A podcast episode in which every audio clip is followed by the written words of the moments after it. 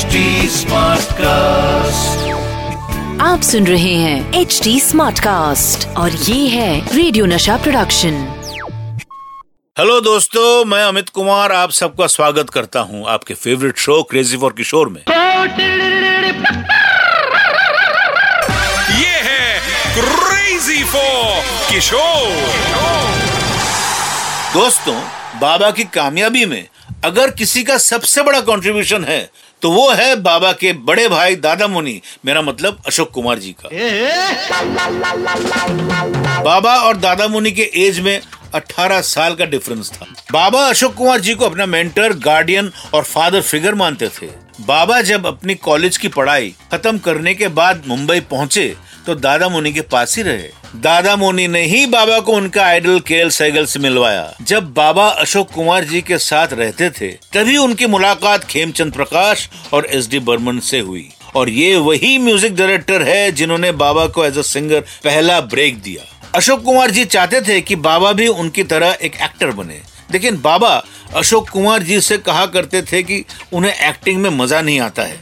मुझे तो सिंगर बनना है। अशोक कुमार जी ने ही बाबा को फ़िल्म शिकारी में एज एन एक्टर ब्रेक दिलवाया। भले ही बाबा एक्टिंग को ज़्यादा एंजॉय नहीं करते थे फिर भी उन्हें एज एन एक्टर बहुत काम मिल रहा था।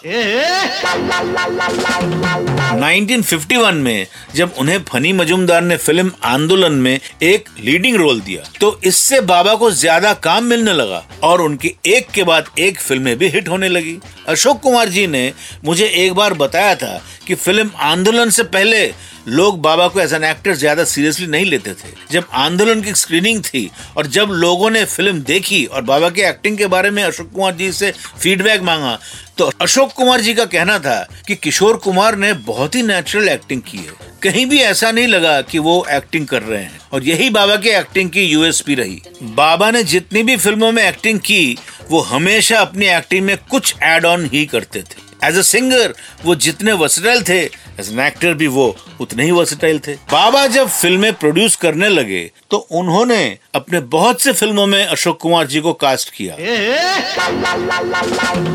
बाबा और अशोक कुमार जी ने लगभग एक साथ छह फ़िल्मों में काम किया। भाई भाई फ़िल्म के शूटिंग के दौरान अशोक कुमार जी और बाबा एक साथ काम कर रहे थे। बाबा ने एक बार जब producer director M V Raman से पेमेंट मांगी तो एम वी रामन ने उनसे कहा कि उनका आदमी पैसा लेके ही निकला है। कुछ ही समय में आ जाएगा। तब तक आप शूटिंग करते रहिए ना। बाबा तो मेकअप करने चले गए। शॉट से पहले बाबा ने एक बार फिर पेमेंट के लिए बोला। रामन ने फिर वही आंसर दिया। बस आदमी पैसा लेके निकला है, आता ही होगा। ये सुन के बाबा ने कहा, चलो शूट शुरू करते हैं। सीन में बाबा को एक दरवाजे से होकर दूसरे दरवाजे से निकल जाना था। बाबा ने दरवाजे से पहला कदम रखा और कहा पाँच हज़ार, फिर दूसरा कदम रखा, फिर कहा दस हज़ार, ऐसे ही तीसरा और चौथा कदम रख के बाबा दूसरे दरवाजे पर पहुँच गए और मुड़ के फ़िल्म के डायरेक्टर रमन को कहा, बाय बाय। अशोक कुमार जी ने बताया कि बाबा को पहले ही पता था कि उन्हें इस फ़िल्म के लिए पैसा नहीं मिलेगा। वो नहीं चाहते थे कि हँसी मज़ाक की वजह से प्रोड्यूसर्स उनके काम का फ़ायदा उठाए। इसीलिए बाबा के साथ जो जैसा बिहेव करता था, बाबा उसके साथ भी वैसा ही करते थे। बाबा अपनी ज़िंदगी के सभी बड़े फैसले दादा मोनी से डिस्कस करके ही लेते थे। इससे रिलेटेड एक किस्सा मुझे लीना जी ने बताया। जब बाबा लीना जी से शादी करने वाले थे तो लीना जी थोड़ा डर रही थी। लीना जी ने बाबा को बताया कि वो मंगलिक है और बाबा को उनसे शादी नहीं करनी चाहिए। ये सुन के बाबा लीना जी को दादा मुनि के पास ले गए। दादा मुनि को एस्ट्रोलॉजी के बारे में बहुत नॉलेज था। जब लीना जी ने दादा मुनि को अपनी प्रॉब्लम बताई तो दादा मुनि ने हँसते हुए कहा, तुमसे ज़्यादा किशोरिया का मंगल स्ट्रांग है। So far in all his marriages is the wife who left him इसीलिए तुम्हें ज़्यादा टेंशन लेने की ज़रूरत नहीं है। दादा मुनि की बात सुन के लीना जी का डर थोड़ा कम हुआ। और उन्होंने बाबा से शादी करने का फैसला किया। बाबा और दादा मुनि के बारे में बात करने के लिए एक एपिसोड क्या? सौ एपिसोड्स भी कम है।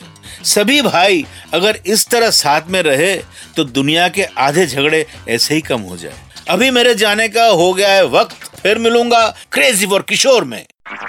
आप सुन रहे हैं एच डी स्मार्ट कास्ट और ये था रेडियो नशा प्रोडक्शन एचडी स्मार्ट Smartcast.